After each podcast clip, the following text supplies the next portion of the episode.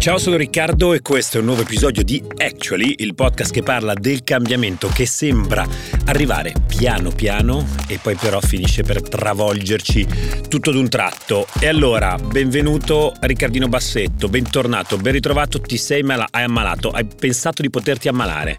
Sì, l'ho pensato, ma... Per un attimo la, la, cosa strana che per la prima volta mi è successa è che le persone mi scrivevano dicendomi ah ti sei ripreso? Dicevo ma come facevi a sapere che stavo male? Hanno ascoltato i, i tuoi tre episodi di Actually nei quali, eh, nei quali dicevi che ero ammalato uno tra queste persone che mi ha chiesto come stavo era il nostro avvocato Giuseppe Zucconi che mi ha detto che tu in realtà hai violato la mia privacy perché hai condiviso un dato personale. Un dato sensibile. Venitemi a prendere, venitemi a fare causa. Vedi Zucconi come chiama le cause in maniera tale poi da aver già pronto lavoro. Quando si dice che gli avvocati sono criminogeni in Italia perché ce ne sono troppi. Ebbene, eh, felice di ritrovarti, ritrovarti qui con questo Ebbene, parto molto giovane oggi su questo questo podcast. Abbiamo una delle big story più di cuore che io abbia mai fatto su questo podcast, sono davvero contento. Ci sarà Stefania Palma del Financial Times a parlare di antitrust, big tech, eh, eh, sarà, vedrete, pazzesca, ma Partiamo con un po' di considerazioni. Vai. Eh, ci avviciniamo comunque a livello tematico verso gli Stati Uniti.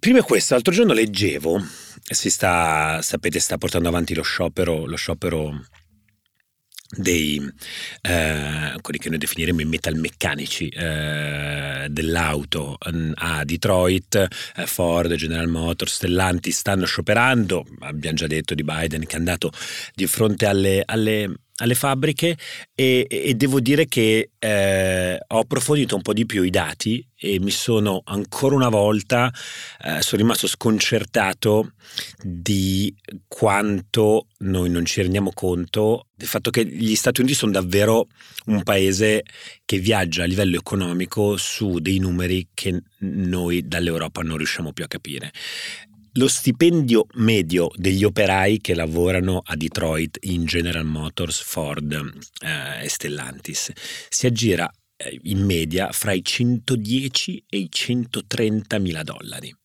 Gli operai metalmeccanici di Detroit e quant'altro. Cost of living leggermente più alto, ma non, non una follia più alta. Ora, la stessa cosa la si percepisce se si parla con eh, chi eh, opera, noi parliamo spesso no, con Mirko Lali, con chi opera nel, nel, nel mercato del turismo qua in Europa ormai guardano e aspettano solo gli americani. Non aspettano solo i miliardari americani, ma il potere di acquisto. E quindi mi sono andato a riguardare il GDP per capita e l'income degli ultimi vent'anni. Il divide che si è creato fra Stati Uniti ed Europa negli ultimi vent'anni è una cosa impressionante. impressionante. E di nuovo, non si tratta solo dei super ricchi, ma il livello. Io ricordo ancora quando da ragazzini andavamo negli Stati Uniti ed era un posto, New York era un posto che costava, poteva costare addirittura meno. Avevamo anche l'euro più forte, poteva costare costare meno di quanto costi oggi l'Europa. Quello che è successo, andatevi a guardare, c'è un bellissimo, uh, c'è stati, un bellissimo grafico uh, su Statista, uh, la forbice che si è venuta a creare perché? Perché ci siamo presi una rivoluzione, una rivoluzione tecnologica che ha portato il PIL statunitense a, a crescere spaventosamente e anche, benché poi mille, mille, tra mille difficoltà, eh, anche il resto dell'industria ad esportare in maniera sempre più forte e quant'altro, oggi davvero dobbiamo stare attenti. Quando noi parliamo di economia, politica negli Stati Uniti dobbiamo renderci conto che parliamo di, uh, di, di un mondo che oggi guarda noi come noi guardiamo eh, economicamente in termini di potere d'acquisto e quindi di diritti si stanno lamentando negli Stati Uniti eh, a Detroit per ottenere un 30% di aumento nel salario. Su questi salari, quelli di cui stiamo parlando, è, è, a mio modo di vedere è o straordinario o spaventoso, non so, non, non so, non so come definirlo. Lottano per la, per la settimana quattro giorni dentro le fabbriche. Sono temi che per noi è inutile che ci giriamo attorno, sono davvero, davvero, davvero lontani. E, e, questo mi lascia, devo dire, sconcertato. Ancora una volta, quindi, quando parliamo così tanto di Stati Uniti, rendiamoci conto, rendiamoci conto di, di, di, di quanto li guardiamo con il canocchiale su questi temi. Questo è il primo argomento, un po' di sfogo. Sono davvero felice di vederti così carico perché nei prossimi giorni registriamo un episodio di Megatrend su un nuovo ordine geopolitico. Eh, Stati Uniti, Cina, Europa. Quindi porteremo sicuramente un approfondimento ulteriore su, su questo tema. Eh, molto felice. Ti porto però su un altro campo che a te piace tanto, un'altra considerazione che mi è venuta da fare leggendo uh, un po' di cose uh, a tema intelligenza artificiale nelle ultime settimane e soprattutto guardando quel meraviglioso video di eh, da, i ragazzacci guidati da Daniel Eck di Spotify che eh, annunciano le, le, le traduzioni, tradizione è, è, sarebbe limitato di cinque dei più grandi podcast a livello globale. Tra l'altro hanno scelto non a caso dei podcast e dei podcaster con dei timbri vocali molto eh, distintivi per dire cari miei benvenuti nel futuro perché l'ex Friedman da oggi con un semplice menu a tendina parla in spagnolo lo fa tanto nella versione video, perché naturalmente promuovevano anche i video podcast, quanto nella versione audio. Quindi siamo di fronte ad una rivoluzione nel mondo dell'audio eh, gigantesca. Ora, due considerazioni su questo. La prima è che potenzialmente stiamo andando con l'intelligenza artificiale verso la globalizzazione vera e propria dei contenuti. La stessa cosa che è successa negli anni 90 con l'abbattimento delle barriere commerciali. Adesso è una barriera attraverso la tecnologia, che cosa succede? Anche per noi è un tema che ci dobbiamo porre. Grazie alla tecnologia con un menu a tendina, probabilmente fra qualche mese tutti i podcast eh, statunitensi, ma naturalmente anche i nostri, potranno venire tradotti in italiano in automatico. Ora, va bene, oggi mi sento proprio questa sindrome da, da, diciamo, da, da, impostore rispetto agli americani. Voi pensate cosa potrebbe succedere al nostro mercato? Questo vuol dire che il The Daily del New York Times sbarca sul mercato dell'informazione in Italia.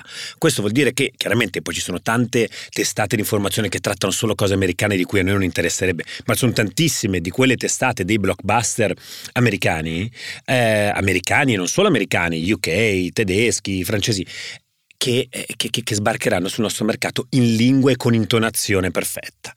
È una potenziale rivoluzione del contenuto, si abbattono le barriere, come al solito che vinca il migliore e o che vinca chi ha più leva, chi ha più strumenti. Era come quando negli anni 90 a un certo punto dice si aprono tutte le barriere e cavolo, tutti avrebbero potuto aprire tanti, eh, se tu avevi una piccola macelleria magari anche per te ti si apriva il mercato americano. La realtà è che però era arrivato tanto McDonald's di qua e poche macellerie toscane di là Ecco che quindi è una, dav- davvero secondo me una rivoluzione del contenuto e seconda considerazione che mi viene da fare è potete pure sfarcellarvi la testa su come funzionano questi tanti piccoli softwareini di AI che sono girati in queste settimane, complicatissimi, qui non capisci una mazza perché la user experience ancora è tremenda e noi ci abbiamo pensato per l'audio, per il video, per cose quant'altro, fate quello che volete, ma intanto qualche settimana dopo arriverà Big Tech con i suoi software, con un menu a tendina banalissimo, una user experience pazzesca che risolverà tutti i vostri problemi.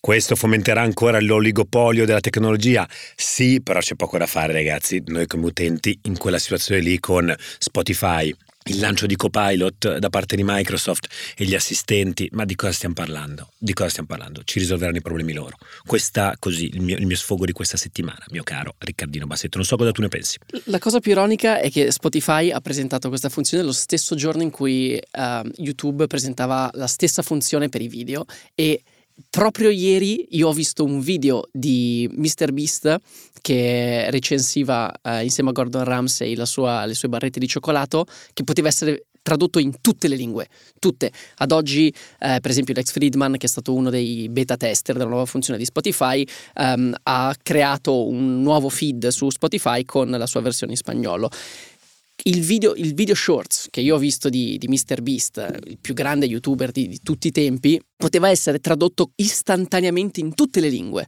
cioè col, con il famoso, come dicevi tu, eh, menu a tendina. La cosa che a me fa abbastanza paura, e poi che abbiamo, come dicevi tu, anche condiviso internamente, è la quantità poi di contenuto, cioè già oggi siamo sopraffatti di contenuto e, e spesso anche noi ci troviamo eh, a prendere ispirazione magari da, da contenuti che arrivano, arrivano, dall'estero. Un domani, quando questo contenuto è traducibile in tutte le lingue, da un lato, grandissima per noi eh, opportunità di eh, fare Will eh, S. Willang. Però siamo la macelleria toscana. Però siamo la macelleria, esatto. Dall'altra parte invece sei la piccola macelleria toscana che deve, deve competere con prodotti che magari sono anche, sono anche simili, dei contenuti. Non lo so wow, tu sei il capo di un'azienda che si trova in questo momento, di un'azienda media che si trova in questo momento a vivere un cambiamento gigantesco. Gigantesco. Gigantesco. Già oggi noi ci facciamo competizione su noi stessi sui nostri contenuti perché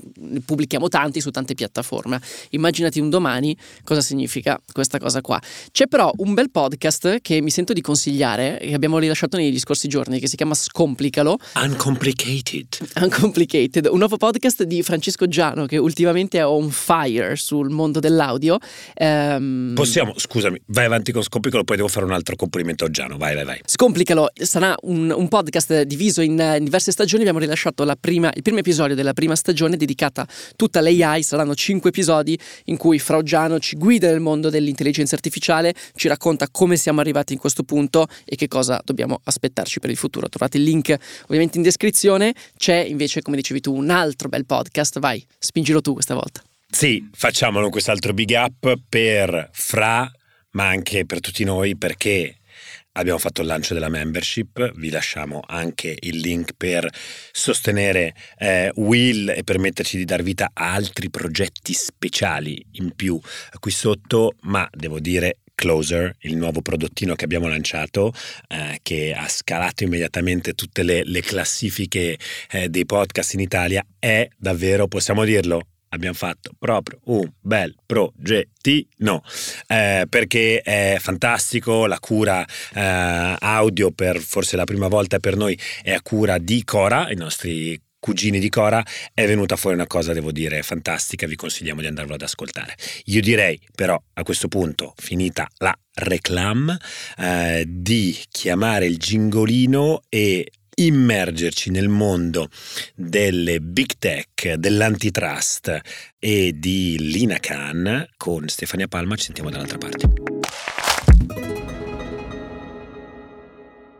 Eccoci qua nella Big Story, eh, oggi il massimo del godimento per me personalmente perché? Perché parliamo di antitrust, parliamo di big tech, negli Stati Uniti, parliamo di Lina Khan, sapete mia antica, antica fissa, ma ancora più contento oggi perché lo facciamo con un ospite per me eccezionale, eh, Stefania Palma, Legal and Enforcement Correspondent eh, per l'FT dagli Stati Uniti. Ciao Stefania. Ciao, grazie mille. E allora, io sono, io sono, eccitato perché per me tu sei una, una sorta di, di, star, al detto il fatto che eh, ti, leggo, ti leggo sempre sull'FT e tu hai lavorato negli anni ad un caso che chi ha ascoltato Actually, ma soprattutto poi chi ha ascoltato Mele Marce conosce bene, che è il caso Wirecard, mia grandissima ossessione e enorme prova di giornalismo uh, investigativo, finanziario per voi. Ti sei divertita su Wirecard? Com'è andata personalmente? Raccontaci un po'. Beh, è stato un sogno, come puoi immaginare, credo che ogni giornalista sogni di avere eh, la possibilità di lavorare ad, un, ad un'inchiesta del genere. Um, ed è stato veramente un tipo di storia che credi che ti porti in una certa direzione eh, e poi diventa un qualcosa di molto molto molto più grande.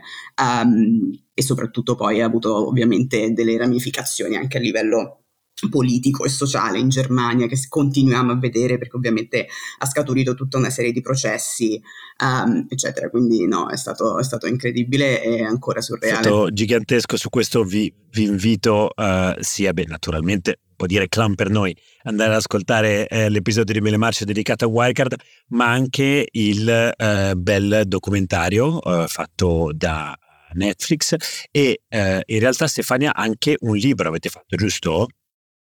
Sì, quindi il mio collega Dan McCrum, con cui ho lavorato spalla a spalla su, su, questa inchiesta quando ero basata a Singapore, il mio ruolo si è concentrato principalmente eh, nell'esplorare eh, la frode nel sud-est asiatico eh, e Dan appunto poi ha pubblicato eh, un libro su tutta la vicenda e connesso a ciò appunto c'è questo eh, gran documentario che ha fatto Netflix. Ovviamente sono di parte, però credo che sia in realtà un ottimo lavoro per spiegare anche in maniera abbastanza diretta una frode finanziaria che di solito eh, può essere abbastanza complicata da tradurre in maniera anche eh, avvincente, invece in realtà credo che sia in realtà un, un è una figata, è una figata confermo, senso. andatevelo a vedere appassionati di finanza e non, ma invece adesso torniamo nel mio campo eh, che, è quello, che è quello dell'antitrust. In questi giorni si è tornato a parlare moltissimo Uh, di antitrust perché? Perché il governo americano a mezzo della Federal Trade Commission guidata da Lina Khan va dritta su Amazon. Noi abbiamo già parlato di altri casi, adesso ci torneremo. Uh, Google, anche Microsoft, Google in particolare, l'abbiamo approfondito uh, parecchio. Um, adesso il caso è Amazon. Sappiamo che Amazon ha, diciamo, Amazon e Lina Khan hanno una lunga storia alle spalle. Senti, tu lo sai raccontare sicuramente meglio di me. Che cosa, che cosa sta succedendo e cosa vedi? Praticamente questo è stato, credo, uno dei più importanti casi, se non il più importante eh, caso che ha portato um, uh, Lina Khan per quanto riguarda il suo percorso antitrust uh, all'FTC, eh, proprio perché, come dici tu, Khan e Amazon hanno tutto un trascorso storico abbastanza interessante. Lei, eh, ancora prima di um, diventare eh, eh, la presidente dell'FTC, è diventata una figura molto nota nel mondo dell'antitrust quando era ancora una studentessa in realtà con un eh, pezzo accademico che eh, parlava di come eh, Amazon avesse evitato diciamo un controllo da parte del governo per anni eh, e in realtà lei suggeriva anche una, eh, uno scioglimento almeno parziale eh, della compagnia. Lì questo academic paper è esploso e qualche anno dopo appunto Biden l'ha scelta per guidare eh, l'agenzia e quindi dal secondo in cui lei è entrata letteralmente negli uffici dell'FTC tutti quanti hanno iniziato a contare i secondi fino a che lei non portasse questa denuncia contro, contro C'è Amazon. chi nel tempo quasi ha anche parlato soprattutto nei confronti di Big Tech in generale, era stato meta all'inizio ma poi eh, anche Amazon e Bezos sono stati da meno con le dichiarazioni del tempo, come dire, è quasi un conflitto di interessi perché è, è una persona che nel suo passato ha talmente eh, e duramente e parzialmente attaccato, attaccato Amazon perché come, come, una legal scholar giustamente poteva portare avanti eh, le sue tesi in maniera libera e poi dice caspita ora è a capo di una di, una, di, di un'importantissima autorità pubblica la cui imparzialità e quindi la funzione unbiased per dirla in inglese dovrebbe essere eh, centrale mm-hmm. e quindi quasi come a dire eh, forse l'autorità rischia di perdere, per, per, perdere qualcosa da questo punto di vista perché potrebbe essere tacciata di essere parziale. Questo è un po' stato l'inquadramento sì, nel senso Amazon in realtà ha proprio tentato di far sì che lei eh, eh, venisse eh, ricusata. ricusata, cioè nel senso tolta, esatto, da qualsiasi ehm, eh, tema o comunque progetto dell'FTC che andasse a impattare Amazon, comunque non hanno avuto successo ovviamente, eh, come possiamo vedere, ma lei stessa quando le è stato chiesto appunto di, di, di commentare su tutto ciò, le ha detto che non ci sarebbero stati eh, problemi per quanto riguarda proprio le regole di etica eh, dell'FTC. Um, ehm, è, è, un grande dibattito in realtà eh, a Washington perché ehm, questo tipo di, di attacco fa- è stato fatto anche per esempio da Google verso eh, Jonathan Cantor che è a capo della divisione antitrust del Dipartimento di Giustizia che comunque eh, condivide la stessa filosofia antitrust progressista della Khan eh, perché lui è, insomma negli anni ehm, come avvocato aveva rappresentato compagnie in tribunale contro eh, Google. Eh, uno dei punti che in realtà viene evidenziato da eh, molti analisti legali è che eh, tecnicamente si potrebbe andare a pensare ad un conflitto di interesse se eh, diciamo la, la, persona in carica a queste agenzie va a cambiare squadra quasi no? Eh, da una parte all'altra del, del dibattito mentre eh, in realtà queste due figure sono rimaste più o meno eh, anzi fermamente eh, nello stesso campo, quindi questa è tipo lì, è diciamo il, la controparte eh, su questo dibattito qui. E, ehm, senti, come, come, la vedi? Secondo te qua, un, altro, un altro tema che, che, è stato sollevato ultime, negli ultimi mesi, settimane, anche rispetto alla questione dell'acquisizione, diciamo così, parzialmente bloccata eh, di Microsoft Acti- Activision, insomma, le aspettative rispetto all'Ina Khan, all'FTC, eh, sono state, eh, erano, diciamo, così, altissime per quei sostenitori anche dell'hipster antitrust. Non entriamo in quel, quel modo di, di chi diceva adesso arriverà e farà eh, tabula rasa, eh, taglierà un sacco di teste eh, nel mondo del big tech, andrà a colpire duramente, però si dice anche qua, però c'è stato tanto abbaiare, ma poco mordere in qualche modo, adesso per, per semplificarla un po'. Credi che questo procedimento possa avere un destino, un, un, destino diverso, anche il fatto che adesso insomma sia un, un, colpo adesso che sta battendo comunque verso la fine del mandato uh, di Biden, come, come va letto da questo punto di vista? Beh, eh, sicuramente eh, diciamo che persone come Khan, Cantor, loro sono entrate in queste agenzie con un approccio completamente diverso rispetto ai loro predecessori. Eh, prendendosi molti rischi eh, perché essenzialmente loro credono che il modo in cui eh, la legge antitrust in America è stata applicata a, al mercato per gli, gli ultimi eh, decenni ormai non eh, riesce più a rappresentare le realtà de, di mercato del, del, giorno d'oggi.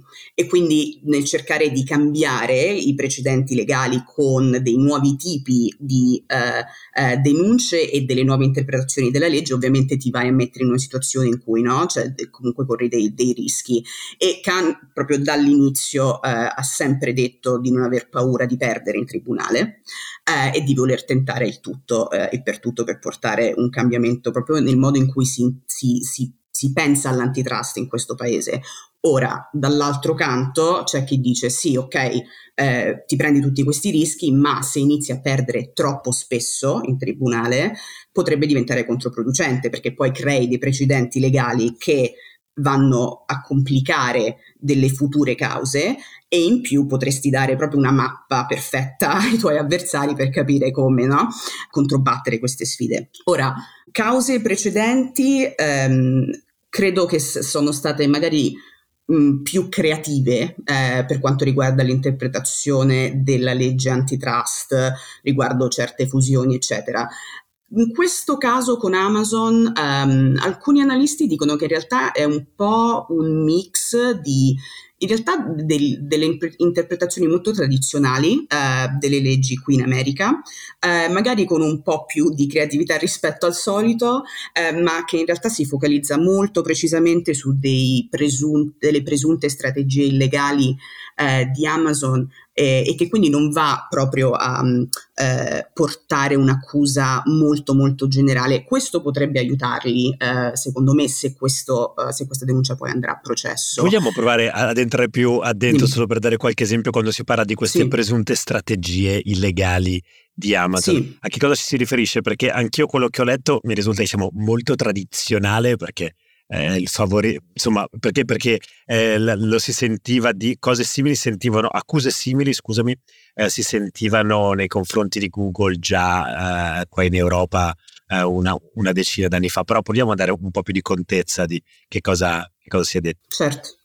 Sì, diciamo che le, le, due accuse principali riguardano una presunta strategia, strategia di Amazon che essenzialmente, eh, secondo l'FTC, ha, eh, non ha dato l'opportunità ai venditori che usano la piattaforma Amazon di andare a offrire dei prezzi minori per i propri prodotti su altre piattaforme eh, e che venivano, diciamo, indirettamente puniti eh, facendo sì che i loro prodotti non fossero molto visibili eh, sulla pagina di ricerca diciamo di, di Amazon.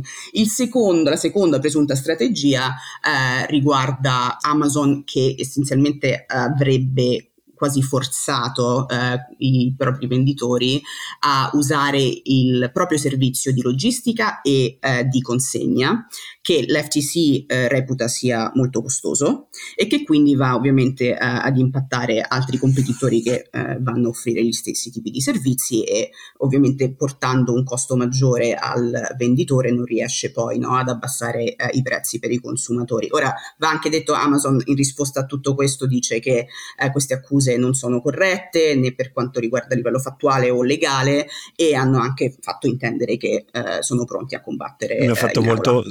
Sorridere una delle risposte, soprattutto per quanto riguarda poi al, al lungo dibattito accademico che, che, che c'è dietro le risposte di, di, Amazon che dice nelle 172 pagine del, del, diciamo, eh, documentate da, dall'FTC eh, si ripete per, adesso non mi ricordo il numero esatto quante volte, il termine sellers, quindi tutti i, eh, i venditori, come a dire che in questo caso l'FTC, e poi queste accuse in qualche modo vanno in quella direzione, stia prendendo le parti dei venditori e invece dice pochissime volte viene davvero citato il termine consumers e questo, eh, questo mm-hmm. questa strategia difensiva palesemente di, eh, di Amazon è abbastanza antica, no? quindi dicono noi, secondo gli antichi principi dell'antitrust consolidati nel tempo negli Stati Uniti e anche in Europa, noi dobbiamo fare il bene del consumatore finale, no? consumer welfare, quel famoso standard a cui tanto si è riferiti, mm-hmm. Mm-hmm. e non invece fare il bene dei,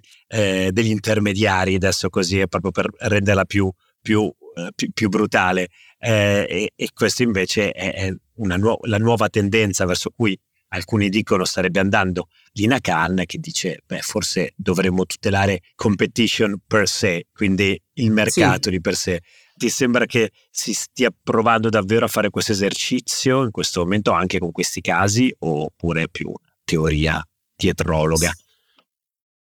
No, no, credo sia assolutamente vero. Infatti, uno, questo aspetto qui, appunto, il fatto che eh, eh, queste accuse si focalizzino sulle eh, piccole imprese eh, viene vista come eh, un, una novità, eh, sicuramente, ma appunto vai a toccare un, un, tema fulcro, diciamo, di questo momento storico che stiamo vivendo in America per quanto riguarda la rivalutazione proprio della politica antitrust e di come dovremmo pensare a potenziali monopolizzazioni in, in questo paese, perché fondamentalmente questo Consumer Welfare Standard eh, che hai menzionato tu eh, essenzialmente dice in realtà possiamo anche tollerare la crescita anche sfrenata di una compagnia a meno che eh, o purché eh, il consumatore non venga danneggiato. E il danno eh, in, negli ultimi decenni veniva spesso visto eh, principalmente come prezzi più alti, no? Mentre eh, questa nuova generazione di studiosi di antitrust, inclusa Cancio, dicono ma in realtà forse la realtà ha un qualche, più, una, qualche sfumatura in più e anche se eh, i prezzi rimangono eh, bassi, eh, delle eh, compagnie enormi potrebbero avere altri, ehm, porre anche altri problemi di competition per quanto riguarda eh, la creazione di innovazione, cosa succede ai competitori più piccoli che poi vengono eh, comprati immediatamente magari da, da eh, i giganti del tech e soprattutto stanno cercando anche a, di pensare non solo all'effetto sul consumatore ma proprio sull'economia eh, per intero inclusa eh, le, le, le piccole no, imprese. Questo problema che di antitrust continuerei a, a, parlare, a, parlare, all'infinito. Mi limito solo, mi limito solo ad, un'ultima, ad, un'ultima, domanda. Secondo te, eh, mi rendo conto che non hai la, la, sfera di cristallo in mano, ma quanto di elettorale c'è